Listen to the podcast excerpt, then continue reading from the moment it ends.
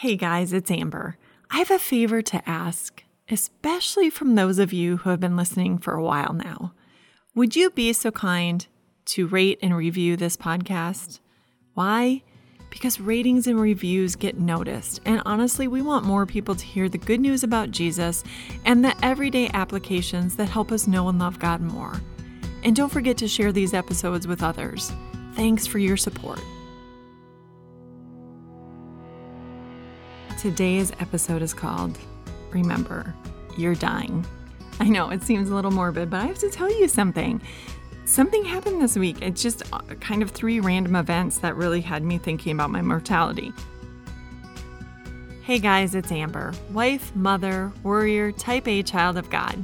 Here at Little Things, we examine everyday issues from a biblical perspective with one simple goal to know and love God more. Thanks for joining me.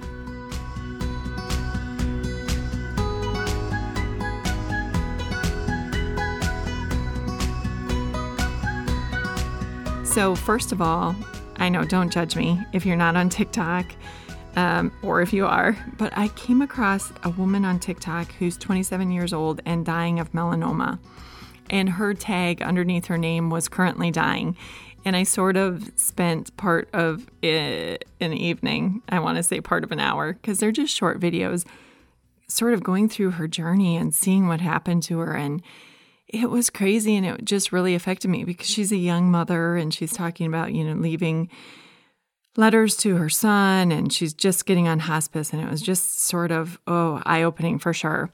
And then earlier this week, our good friends witnessed a fatal car accident. It happened right in front of their store. And so they actually ended up going outside of the store and, and seeing the whole thing and sort of comforting some of the people involved. And here was a 63 year old woman who got up that morning and had no idea that afternoon her life was over. And then I ran into a friend who I haven't seen for a long time, and they are separated and very much on the journey towards divorce. And they were saying that it just happened out of the blue. They didn't know this was going to happen, they didn't realize it that their spouse just came to them and over the series of, you know, a very short period of time, just that I'm not happy anymore. And then, you know, a week later it was like, you know, I, I think I'm not going to stay married. And then a week later it was, I'm getting, I'm getting an apartment. And so just really shook the life of this friend. And I think it's always good when we hear these things just to remind ourselves that life is fragile and that death is imminent and it's a good time to just evaluate our own life, see what our priorities are, see what's going on. And in fact, we're going to look at three things. And the first thing we're going to look at is what are your priorities? What are your priorities? How are you spending your time? This is the deal. I heard something recently, and I think it was Alistair Begg. Um, I, I heard him say, most people don't reject Jesus they just never get around to making him a priority. And I think that's actually more accurate than I've ever thought about before. I see it in the people around me. And a Gallup poll taken in 2017 asked, Do you believe in God? This was done in America, and 87% of respondents said yes. Now, it changed a little bit when they asked in terms of degree of belief. So, are you convinced God exists? Or are you absolutely sure God exists? Then only two thirds said, yeah, for sure. But if the question was just, do you believe in God? 87, almost everybody said, yep, I believe in God. And yet the 2020 Gallup poll reported that 47% of Americans, so less than half, belong to a church, a synagogue, or a mosque. And one fifth of Americans attended religious service regularly. I'm going to guess that after 2020, that number is actually even lower. I knew in in our church and in the churches around us, the churches that I've I've talked to people, um, other members about, they say the same thing that in terms of people returning to church, maybe half, maybe a little more than half, maybe in some cases a little less than half and of course, some of those people may be staying at home and watching the services on TV and uh, or on a video or live streaming. But by and large, a, a good portion of the people who were going to church prior to 2020, when everything sort of got um, reorganized and and uh, kind of shaken up, um, a, a good majority haven't returned to church, and they have reprioritized their life, and church is not a part of it.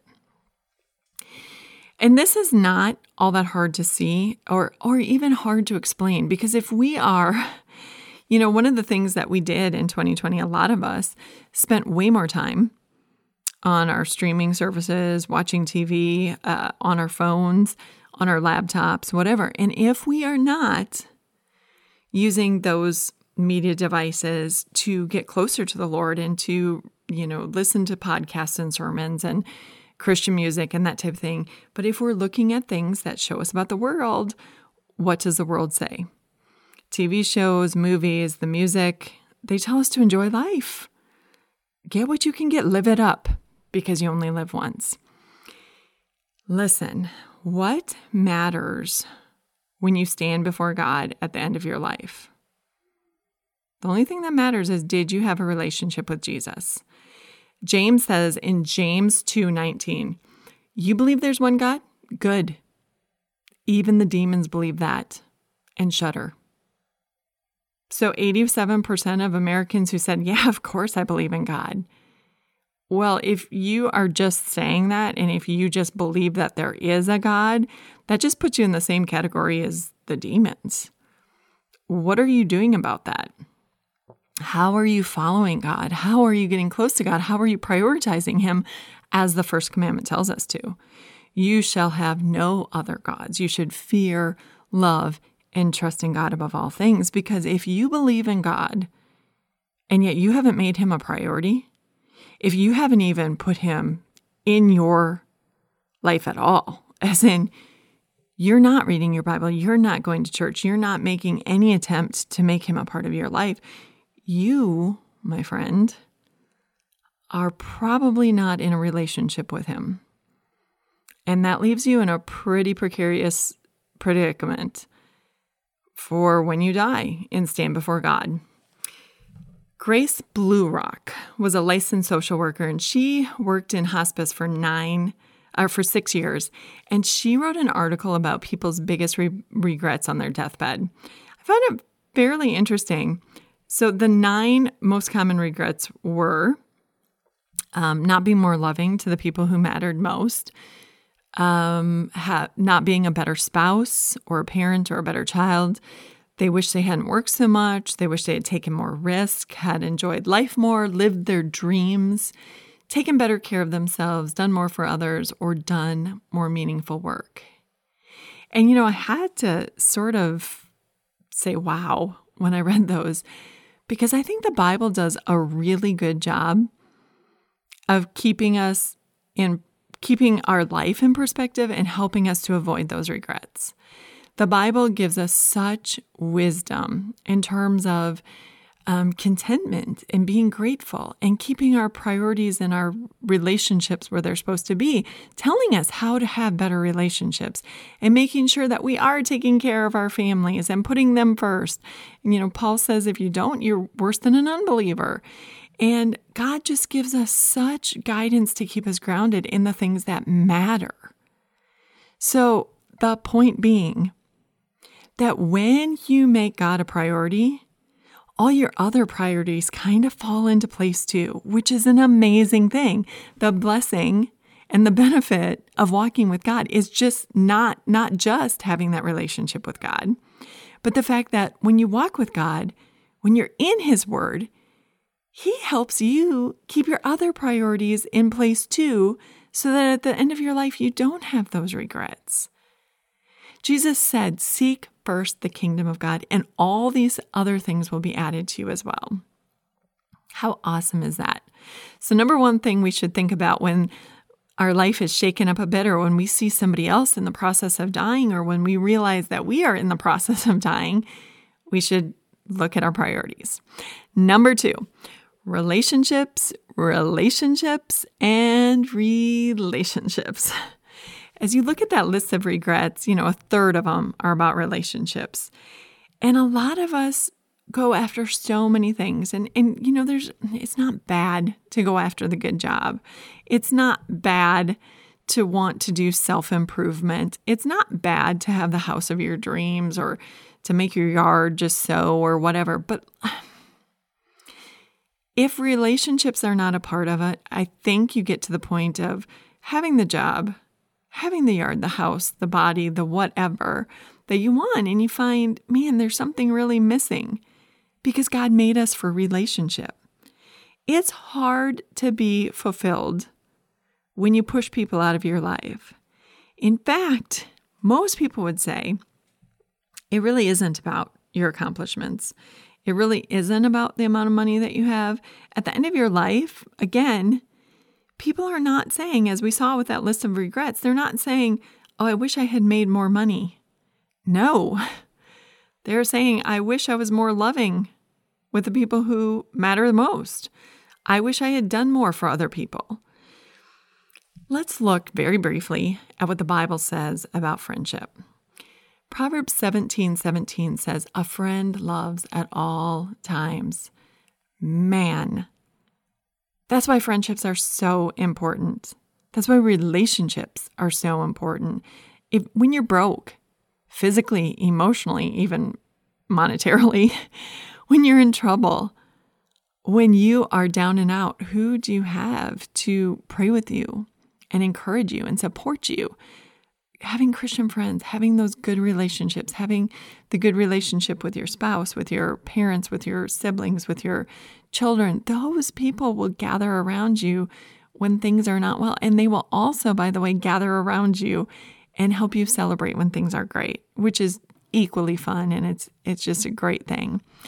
Look at the friendship of Jonathan and David, who just enjoyed each other's company. And Jonathan was a prince, and David was this nobody shepherd, you know, who of course then defeated Goliath, but then they they just became these fast friends and I love how Jonathan didn't care that David was going to take over the throne. It, it didn't matter to him at all. In fact, he was he was happy to be like, I will be your vice president. I just love hanging out with you the Apostle Paul had these amazing friendships and ministry partners. He also had some people who turned away and and left him high and dry, and he was not uh, not afraid to name names there. But you know, he had these amer- amazing friendships that people that just helped him, encouraged, went with him, even wrote down what was going on. And I love, love, love the whole incident with John Mark you know, John Mark went on the first missionary journey with Paul and Barnabas, and afterward he left them halfway through the journey. And then Barnabas wanted to take John Mark when they went out again, and Paul said, No way, I'm not doing it. So much so that they split company.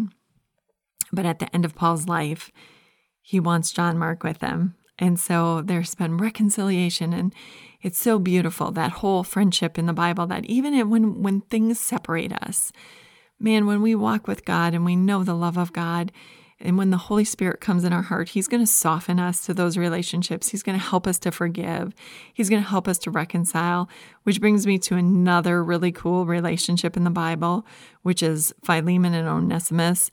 Um, the slave that ran away and went back to his master, Paul actually sent him back to his master and, you know, told Philemon to welcome his slave as he would welcome the Apostle Paul and just this beautiful idea that can you imagine if that happened? And we have no reason to believe it didn't. Um, but just how cool it would be that there's this reconciliation. And that's a theme that comes up over and over and over in, in Paul's letter, whether it's in Corinthians or Ephesians. You know, the whole thing of Ephesians, we're reconciled to God so that we can be reconciled to one another. And relationships are such an important part of our Bible and just showing us how to serve one another and how to help one another and how to be there for one another and do life together. And of course, no one did that better than Jesus. He had this incredible humility, leaving earth and perfection where he was worshiped by angels, where he could call the shots, and he gave up everything to come to give up his life for us. You know, I am you know, in all worldly perspective, I guess I'm wealthy in terms of other people in the world. I'm not a millionaire, but I am unbelievably blessed with amazing relationships. And I've always said, mm, the friends and the people that I have in my life make me one of the richest people you'll ever know.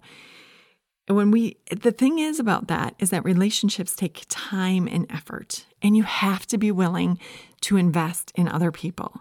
You have to be willing to invite people to your house and come over and have dinner or take the time to go to their house or go out to eat or or go for a walk or go hang out with them or take the time to send the text. Take the time to check in. Take the time to make the card to say, "Hey, I am thinking about you." And when you do that, those relationships are built and and they become an incredible blessing in your life. So that comes back to priorities. When you have relationships as one of your priorities, you are going to find an amazing amount of blessing in what those relationships will bring, but they have to be something that you prioritize or they will fall apart. And number 3, thing that I think is really important to think about as we remember that every day we are one close one step closer to death is how did you steward what you were given? Ephesians 2:10 says we are God's handiwork created in Christ Jesus to do good works which God prepared in advance for us to do. God gifted all of us. So he gave you traits he gave you personality traits he gave you abilities he gave you um, just characteristics that are unique to you. What are you doing with what you've been given? We have the parable of the talents. It used to be called, now I think it's called the parable of the bags of money, that remind us that, you know, we're given these things. And when we stand before God at the end of our life, He's going to say, All right, this is what I gave you. What'd you do with it? And we're going to have to say, Well, either I used it or I guess I didn't do much with it. How are you using what God has given for you? And how are you blessing others? How are you encouraging them? How are you teaching them? How are you helping out in God's kingdom? I have a dear, dear friend who had a great career. I mean, amazing career. She rose to great heights. And because she was career oriented, um, she has given a lot of money to many different charities and ma- many different ministries. And that is how she has helped out. Uh, I have wonderful friends who just are always at the church, always doing things. And I have wonderful friends who are doing things in the community, who are helping out, who have their own little ministries in the community things that they're involved in. All of these things uh, they all fit together and they're all important. It, all of them priorities relationships how did you steward what you've been given no, nobody at the end of their life in that list of regrets said man i wish i would have spent more time watching tv or if only i had more time on my phone. Or if only i had watched one more series.